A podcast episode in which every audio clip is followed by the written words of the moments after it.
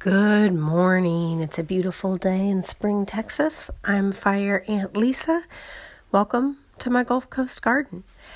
Today I'm going to talk to you about why my name is Fire Ant Lisa.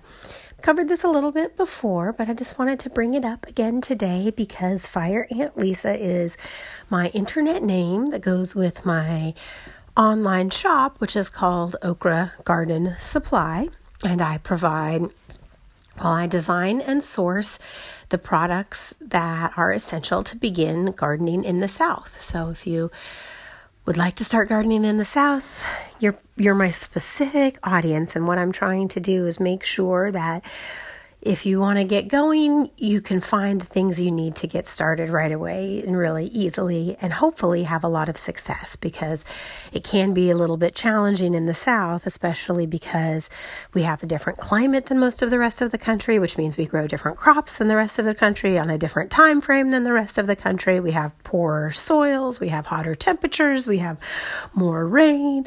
So it really is kind of a different ballgame gardening down here in the Houston area, and I wanted to be a resource for that. The number one challenge that you're going to encounter gardening in the south when you walk outside and get started is fire ants. And they are very obnoxious and they're everywhere. And when they sting you it hurts quite a bit. So to that end, the number one product that I wanted to provide was a pesticide to help you deal with fire ants. That was the number one thing I needed to get out into my yard and enjoy it was something to deal with fire ants. And so I have developed a pesticide that's called Diatoms. And that was the big master plan that I had this wonderful pesticide that I was going to share with the world. Here's the catch. Here is the catch. In the United States of America, you need to get all these pestis any pesticide approved by the Environmental Protection Agency, which I think we can all understand is a good idea.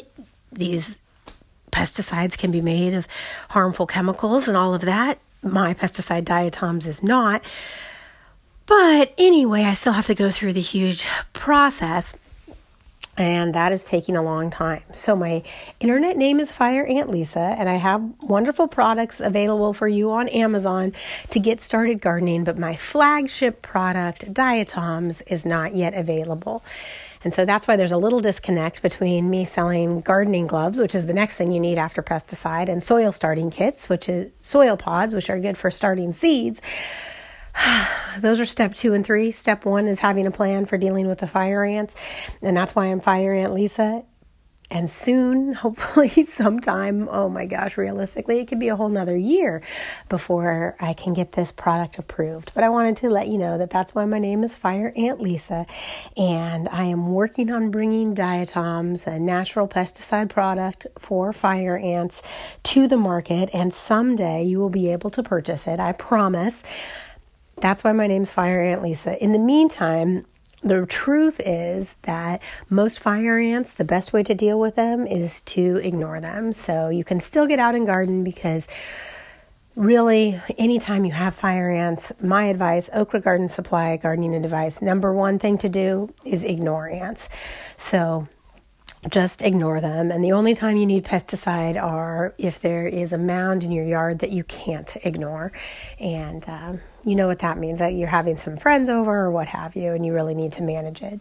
But there'll obviously be a lot more information coming out about how to manage it once I have the product to sell you that um, is going to be effective. Anyway, I just wanted to, for those of you that have been listening, you may have wondered why is she called Fire Ant Lisa? Well, that is the reason.